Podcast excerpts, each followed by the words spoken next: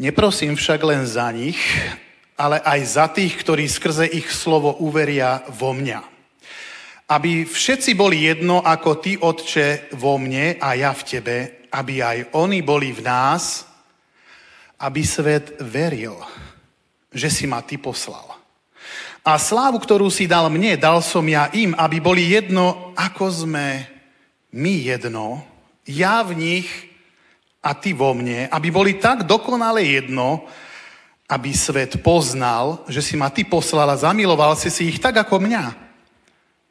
Otče, chcem, aby aj tí, ktorých si mi dal, boli so mnou tam, kde som ja a aby videli moju slávu, ktorú si mi dal, pretože si ma miloval ešte pred stvorením sveta. Spravodlivý Otče, svet ťa nepoznal, ale ja som ťa poznal a aj títo poznali, že si ma ty poslal. Ohlásil som im tvoje meno a ešte ho ohlásim, aby v nich bola láska, s ktorou si ma miloval a aby ja som bol v nich. Takže vy, ktorí trošku ste spriateľení s Božím slovom, viete, že som čítal z Evanília svätého Jána zo 17. kapitoly posledné verše od 20. do 26., kde sa Ježiš modlí. Modlí sa pred svojou smrťou, pred svojou popravou a hovorí nejaké veci svojmu otcovi, kde volá o jednotu. Keby sme si tak skúsili predstaviť v našej fantázii dnes, v nedelu, keďže je to deň Boží, Keby prišiel Kristus a navštívil by Bratislavu, čo myslíte, ktorú církev by navštívil? Koho bohoslúžie by sa zúčastnil? Boli by to niektorí z katolických či evangelických kostolov? Či niektorí z cirkevných zborov Bratskej jednoty baptistov? Bolo by to slovo života? Církev bratská? BCC? Keď som si čítal tento text, mám veľmi rád túto modlitbu, tak som si tak e, uvedomoval, e, že by som bol možno prekvapený, pretože na jednej strane som tak vnímal, že Ježiš patrí aj takým, o ktorých by som si ani nemyslel, že im patrí. A na tej druhej strane rozumiem, že, že žiadna církev si nemôže robiť na Krista nejaký nárok, pretože žiadna z nich nemá na Ježiša monopol. A nikto si ho nemôže ani sprivatizovať. Ježiš sa tu podľa tejto modlitby hlási k tým, za ktorých sa tu modlí. On sa tu modlí za budúcu církev, za tých, čo v Neho uveria. Viete, kedy sa za to za nich modlí? Už som to spomenul. Pár hodín pred svojou smrťou. Ježiš Kristus totiž ako keby v tejto chvíli vie, že za chvíľku sa všetkým bude zdať, že je všetkému koniec, že je všetko stratené, ale on vie, na tej druhej strane, že to najlepšie len teraz prichádza. Vie, že učeníci sa rozprchnú, že sa budú báť, že sa budú skrývať a že budú zanedlho možno prenasledovaní, ale vie, že zanedlho povstanú aj v novej moci. Vie, že pôjdu do celého sveta, že sa nebudú báť a že sa stanú hlásatelia dobrej správy celému ľudstvu. On to vidí a vie, že skrze práve nich prídu milióny ľudí. Milióny tých, ktorí príjmu túto dobrú správu a budú zmierení s Bohom. On toto vidí. A preto sa v predvečer, dá sa povedať, svojej smrti modlí za budúcu církev. A čo sa za nich modlí? To sme počuli. Modlí sa za ich jednotu. Modlí sa za to, aby boli jedno. A ja by som rád dnes trošku pokračoval v tejto téme dôvery, tej vzájomnej prepojenosti, tej jednoty. A ak chceme rozumieť troška tejto modlitbe Ježišovej, e, tak e, možno to nie je ľahké, keď si dnes tak zrazu tak uvedomíme a preblesky nám myslou, že na svete je viac, ako by som povedal, tisíc kresťanských církví a denominácií. Hej. Či to nie je trochu v rozpore s tým, za čo sa modli? Či to nie je niečo, kde by sme očakávali, že by tu mala byť len akási jedna kresťanská církev. Rád by som teda pokračoval v tom premýšľaní nad jednotou církvy a pozrieme sa na to, čo tu Ježiš sa snaží aj povedať.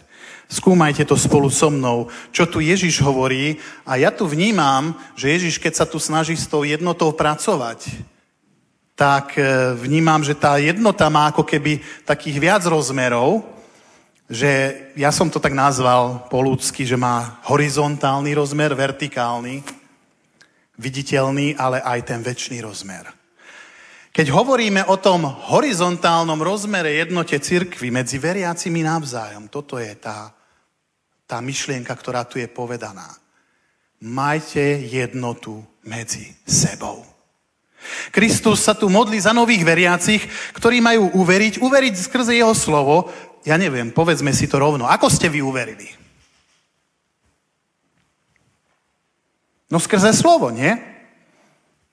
Viera je totiž z počutia, my to rozumieme. Najprv treba niečo počuť a potom je možné niečo veriť však. Inak to nejde. A čo sa musí počuť? A už to tu bolo aj hovorené, ďakujem Zlatko, že si to už hovoril. Treba tu počuť niečo o sebe a niečo o Bohu. O tom, že som, kto som ja pred Bohom a, a aký život mám a čo s tým vôbec Boh môže urobiť. Toto treba počuť. A aký som ja pred Bohom, povedzme si to rovno? no som pred ním dosť zle. Veľmi zle by som povedal. Hej. Toto, je, toto je niečo, čo, čo nikto nevie nič s tým spraviť z ľudí. Že sme pred Bohom hriešní. V Božích očiach sme rebeli, sme vzbúrenci jednoducho. Človek, ktorý ako keby odopiera Bohu svoju poslušnosť, chce si robiť sám po svojom. Však ja viem, čo mám robiť. Hej? Ja viem, ako mám žiť. A tak je človek žiaľ, že je porušený skrze tento hriech, skrz naskrz. Je prehnitý a nainfikovaný týmto hriechom a povedzme si to rovno, že stojíme pred Bohom ako odsúdenec na smrť. Dokonca nie na hociakú smrť, na tú väčšnú smrť. A to je, to je niečo, čo sme. Môžete si myslieť čokoľvek iné, ale takto to je. Ale krásne na tom celom je, že toto nie je len slovo o mne, ale je to slovo aj o Bohu. A to je super. To je super. Nie len to hovorí o mojej nejakej zlej, bezvýchodiskovej situácii pred Bohom, ale je to aj o riešení niečo povedané. A tým riešením je Kristus. Kristus, ktorý zomrel na kríži, ktorý zobral ten môj hriech, ktorý zobral trest, ktorý som ja mal zobrať, kde Kristus zomrel mojou smrťou, aby som ja mohol žiť jeho životom. A toto je, to je tá paráda. Že keď tu príjmem túto jeho jedinečnú výzvu, no tak keď ako rebel alebo zbúrenec zložím svoje zbranie, keď ako, dá sa povedať, že ako žobrák prosím o milosť, keď, keď ako vinný hriešnik príjmem odpustenie Boha a keď vložím tú svoju dôveru, ja musím tomu uveriť samozrejme, to nejde bez toho. Keď tú dôveru vložím v Krista, že toto bolo urobené aj pre mňa, tak vtedy sa stáva človek človekom viery. Tým, ktorý ako keby cez to slovo uveril, a vtedy sa stávam aj súčasťou tej Kristovej cirkvi, jedným z tých, za ktorých sa tu Kristus modlí, aby boli jedno. Takže čo je tu tej horizontálnej rovine základom tej kresťanskej jednoty? No viera v Krista. Nič viac. Spoločná skúsenosť uverenia, zmierenia, zmrtvých stania a nového života. Takže toto je ten, ten horizontálny rozmer jednoty, ktorý tu tak vníma medzi kresťany spoločne v jednej viere v Krista. Ktorý sa, povedzme, že nesie všetkými cirkvami a všetkými denomináciami. Potom je tu ten vertikálny rozmer, jednota medzi veriacimi a Bohom. Jednota otca so synom, ktorá je tu spomínaná, ja som ju čítal vo verši 20, aby všetci boli jedno, ako ty, otče, si vo mne a ja v tebe, aby aj oni v nás boli jedno. Prečo? Aby svet uveril. Aby svet uveril, že ty si ma poslal. Wow. Čiže jednota, veľmi podobne ako láska, hovorí o tom, že Boh existuje. Keď sa budete navzájom tak milovať, ako som vás ja miloval, hovorí Ježiš, vtedy svet pozná čo? Že ste moji. A tu je napísané, a keď budete usilovať o jednotu, tak vtedy svet môže uveriť. Môže uveriť. To je pre mňa veľká výzva. Naozaj som z toho taký, že rozmýšľam, že ako dobre to robím. Ako dobre prispievam k jednote. Takže my tu vidíme v tých veršoch, že z tejto modlitby tu Ježiš nemyslí na nejakú, ja by som povedal, že organizačnú jednotu, hej, ale o tú organickú jednotu v ňom v ňom samotnom, kde tá organizačná jednota je ako keby toho skôr inštitucionálneho charakteru, ale my nechceme byť pod jednou strechou všetci, hej? To není o tom. Je tu, toto je duchovnej povahy, organická jednota, do ktorej nás Ježiš tu volá. A ako takáto jednota vôbec vzniká? Ako sa k nej dostaneme? No tým, že na začiatku stojí tu jednota otca so synom. Tam to začína medzi otcom a synom a táto jednota medzi otcom a synom je daná tým, čo s nimi zdieľajú spoločný život. Tak toto funguje. Teraz si predstavte, tu sa deje zrazu niečo také, by som povedal, až zázračné, až také nepochopiteľne, že Boh sa tu rozhoduje, že do tejto jednoty otca a svojho syna zahrnie aj Mirka. Hej? A zahrnie aj Janka a zahrnie aj vás. Človeka.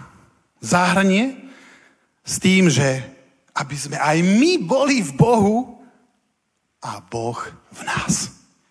Wow. To je, to je perfektné. Ja to neuchopujem úplne, ale je to perfektné.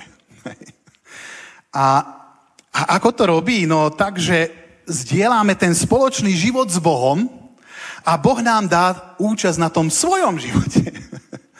A, a aby ten život, ktorý je v Bohu, bol aj vo mne. No, trocha teológie. Vtedy, keď sme uverili, keď sme sa stali Božími deťmi, Otec vložil svoj život do nás, dal nám svojho ducha, sláva mu za to, vďaka mu za to a my môžeme prebývať v blízkosti svetého Boha. Sláva Bohu za to. Teda byť kresťanom znamená byť v jednote s Otcom, Synom aj Duchom Svetým. Takže život, ktorý v Bohu je, tak je i v nás a toto je taká nadprirodzená jednota. Toto je presne ten, ten vertikálny ako keby rozmer, kde ten Boží dar, ten život, nie je takým výsledkom toho, že ja sa tu snažím, lopotím alebo nejaké dobré skutky robím. Nefunguje. Je to preto, že, to, že ja mám vzťah s tým Bohom.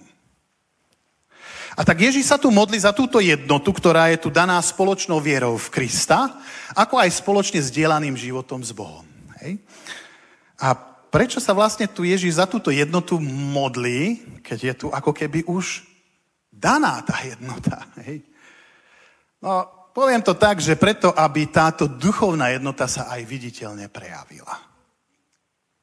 Toto má byť akýmsi svedectvom tomuto svetu že táto jednota má byť viditeľná, aby svet veril, že si ma ty poslal. Viete, svet potrebuje nielen počuť, ale aj vidieť jednotu, ktorá sa na vonok prejaví. Zo slov sa nenajeme. My potrebujeme vidieť a zažiť, že to funguje, že to je možné. Tam, kde to nikde inde nie je možné v cirkvi, je to možné v Bohu. Potrebuje vidieť svet moc Evanielia, ktorá je demonstrovaná v živote kresťanov. Potrebuje vidieť, ako Evangelium vie spojiť, ako vie spojiť tak rozdielných a rozličných ľudí z rozmanitých možno pozadí a ja neviem čo všetkého do jedného spoločenstva. Na naše zahambenie musíme niekedy povedať, že kresťania ostali v tomto voči svetu dosť dlžní, by som povedal. Lebo, neviem, nechcem byť kritický, ale keď sa svet pozrie na kresťanov, a povedzme si, že na kresťanov v Bratislave nevidímajúc, čo vidí? Čo vidí? Možno nevždy jednotu, hej? A teraz tu nejde o to, že tu existuje niekoľko viacero denominácií alebo cirkví, to je svojím spôsobom aj nevyhnutné, však ide o to, aby sa tu nejakým spôsobom aj odrážala rozmanitosť, ktorá nie je popretím jednoty, to si povedzme, veď existuje jednota v rozmanitosti a rozmanitosť v jednote, tak toto je. Ale zlé je to, keď sa kresťania v dejinách alebo aj v súčasnosti nenávidia, keď si ubližujú, keď sa preklínajú. Dokonca zabíjajú. To je smutné. Na druhej strane musím povedať však aj to, že každý deň ďakujem. Za ten nezaslúžený dar, ktorý nám mnohí duchovní pastieri a vodcovia z celého sveta v Bratislave v dobrom závidia. Že sa církev v Bratislave v rámci platformy kresťanov v meste o túto jednotu zasazuje, či už na našich nejakých spoločných stretnutiach s pastorov alebo rôznymi spoločnými aktivitami. Naozaj som za to vďačný, lebo je to jedinečná vec, ktorú máme. A veľmi sa z toho teším.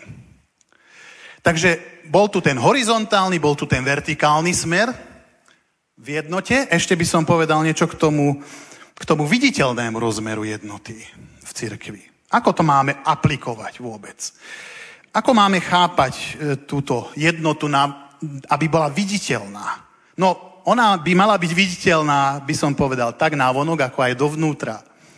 A ja by som povedal takto, že malo by sa to prejavovať minimálne tak, že vo vzťahu k iným cirkvám máme rešpektovať druhých v ich rozdielnosti.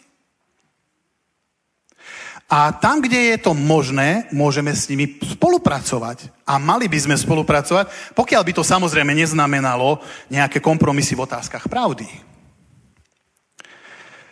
Ako ju aplikovať dovnútra, túto viditeľnú jednotu? Voči spoločenstvu, voči zboru. No nemali by sme hrešiť proti jednote. Ak sa stránim niekoho zo zboru, Hreš, hreším proti tej jednote. E, ak vždy tvrdohlavo nejakým spôsobom presadzujem tie svoje názory, moje videnie veci, ak sa potrebujem nechávať často počuť, porozmýšľaj, či nehrešíš proti jednote. Ak vnášam niečo, čo nespája, ale rozdeluje, tak hreším proti jednote. Ak ohováram a hovorím veci, ktoré nie sú pravdy, alebo sú polopravdy, hreším proti jednote. Dovolte mi jeden taký malý exkurs od bočku. Jeden král chcel uh, poveriť svojim nástupom jedného zo svojich synov a dali im nezvyčajnú úlohu. Uh, dali im uh, pripraviť jednému zo svojich synov jedlo. A povedal, vieš čo, syn môj, priprav mi jedlo, ktoré je podľa teba najlepšie jedlo, aké môže byť. A syn pripravil jedlo a keď ho doniesol, král zbadal, že to je obyčajný hovedzí jazyk. Pýta sa syna, prečo si mi uvaril jazyk? Hovedzi. Hej?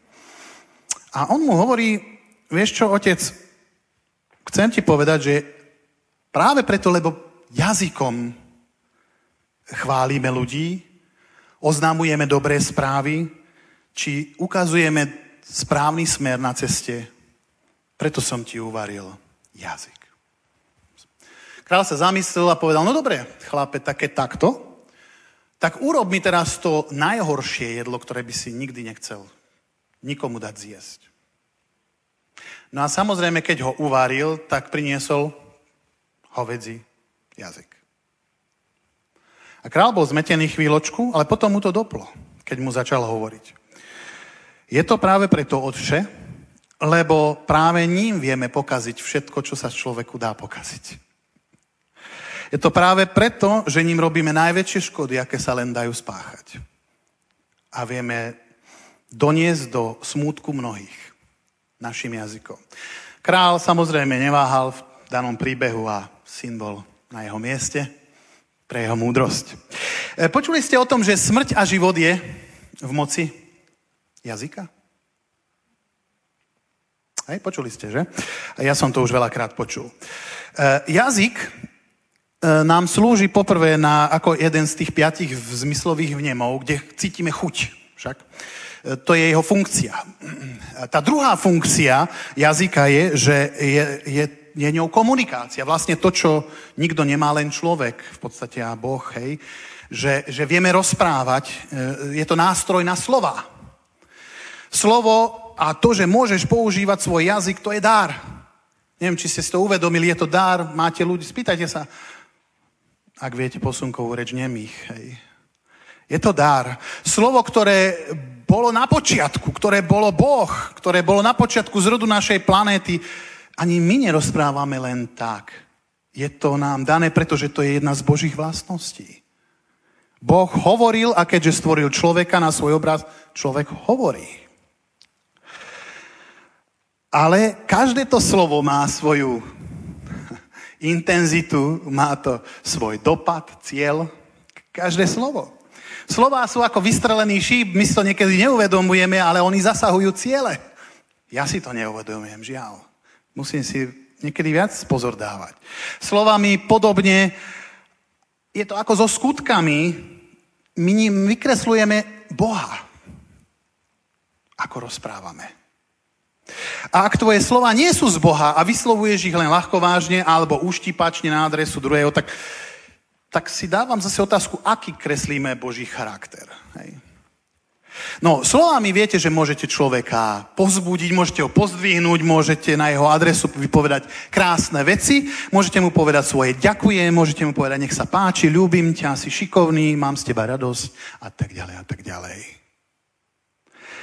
E, slovami môžeme zase utlačiť, z teba nikdy nič nebude, ty nemehlo, Prečo má pán Boh trestať takými neposlušnými deťmi? No pozor na svoje slova, hej. Pretože oni sú práve najväčšími ničiteľmi tak dôvery, ako aj jednoty. Život a smrť sú v moci jazyka. Našou nádejou na druhej strane si povedzme je, že keď sme sa v Bohu stali novým stvorením, dostali sme schopnosť ovládať svoj jazyk. A prirodzene sa očakáva, že náš hovorený prejav bude aj svetý, aj čistý. Môže sa tomu tak diať, môže to tak byť. Očakávajúc to aj, ja myslím, že to očakávajú ľudia okolo nás. Hej? Akže, tak ako žijeme a rozprávame, Mali by sme Boha vykreslovať, nejako naplňať tie veci svojimi slovami, potešovať, liečiť, modliť sa, žehnať, prinášať mier, spájať. Hej. Ak si niekto myslí, že je ctiteľom Boha a jazyk si nedrží na úzde, kláme svoje srdce. Toho zbožnosť je úplne márna, hovorí Jakub.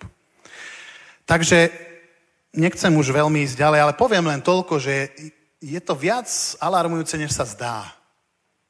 Ak hovoríme o jednote, ak hovoríme o dôvere. Slova zatlačili Ananiášovi a Zafire oči. Hej.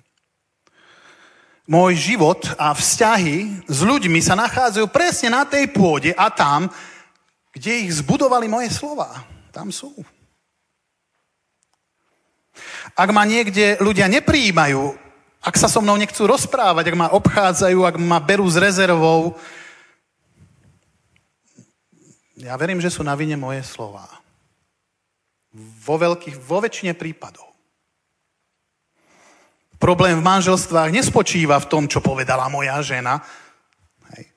Čo povedala, povedala. Ale čo som jej na to povedal ja? Povedzme si to tak. Problém s deťmi nie je v tom, čo oni povedali, ale čo som im ja na to povedal.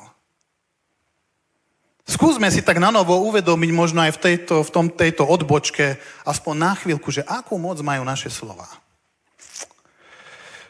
To, čo nás zachráni a vie zachrániť od mnohých ďalších zranení a bolestí, ktoré sú spôsobené nezvládaním svojej reči, prejavu svojho slovného, tak je jedine Boh sám. Poďme k nemu s tým. Volajme spolu možno s kráľom Dávidom, postav stráž k mojim ústam, Bože, aby som proti Tebe nehrešil. Ovládanie jazyka je majstrovským umením a Biblia hovorí, že kto ovláda jazyk svoj tak, je aj pánom svojho života. Je pánom svojho života. Tak vyznajme aj túto slabosť a odchádzam z tejto odbočky pred Bohom a dajme si dokopy, ak je možné, čo len troška prispieť k jednote a spôsobili to naše slova vo vzťahu s druhými ľuďmi. Poďme to novými slovami poopravovať.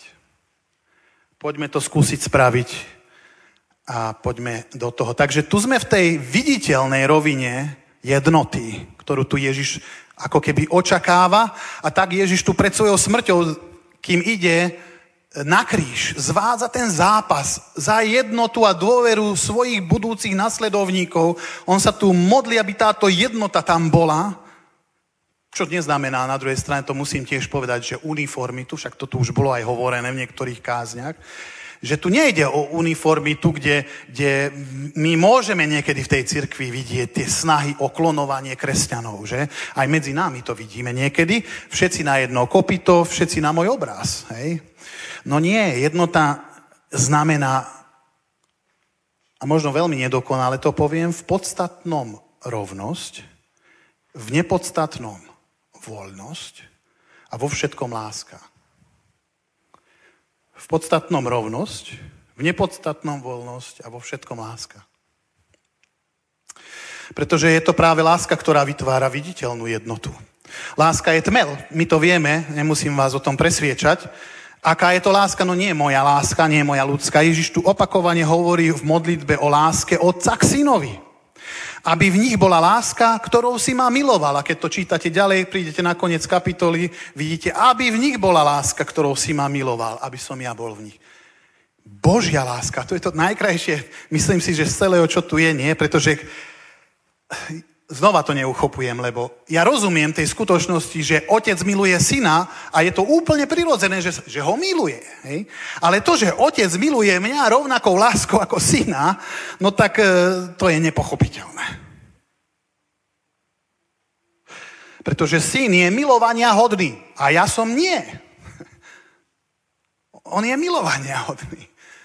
Ale ja nie som. Absolútne nie som tak aká to musí byť láska, keď ma takého nehodného miluje a robí ma hodným, čo ja neviem dosiahnuť. A tak otcová láska, ktorá je v jeho srdci, tak tá má byť aj v tom mojom srdci. Alebo láska, ktorou som ja milovaný, potom ma, ja mám milovať. A toto je super na tom celom. Koho mám milovať? Moje deti? Pod, podľa toho svet pozná, že ste mojimi učeníkmi, keď budete mať medzi sebou lásku jeden k druhému. Lebo láska vytvára vzťahy. Tam padajú rozdelenia. Tam padajú výhrady voči druhým. Láska premienia druhých a vytvára viditeľné, jednotné spoločenstvo. A toto svedectvo, takéto svedectvo viditeľnej jednoty má vydávať tento zbor celému našemu okoliu. A ešte je tu ten posledný rozmer väčší. To je ten verš 24. Krásny verš.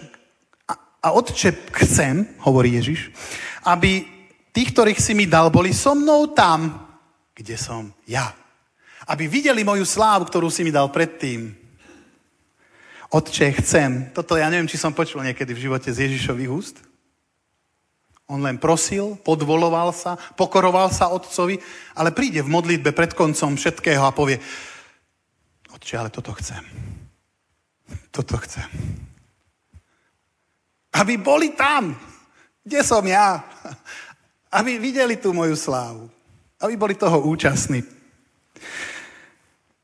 V tom úpenlivom volaní, v tej, neviem, či to bolo presne v Getsemanskej záhrade, predpokladá sa, kde žiada aj o odňatie kalicha, od všetko. Zrazu tu hovorí, otče, ale ja chcem. A čo chce vlastne ten syn? No, počuli sme to. Mne to prípadá až také, že ako keby Ježiš prosí, alebo si ja nevie predstaviť väčnosť bez nás. Hm. Chcel by nás tam mať. To je jeho taká túžba. Uh, neviem, na čo sa všetko tešíte uh, v súvislosti s nebom, keď tam raz v milosti Božej prídeme. Možno na to všetko, čo nás tam ohúri, možno na tých, uh, ja neviem, koho tam, tých ľudí, ktorých tam stretneme, ľudí, keď sa to dá tak nazvať. Možno, možno na Ježiša?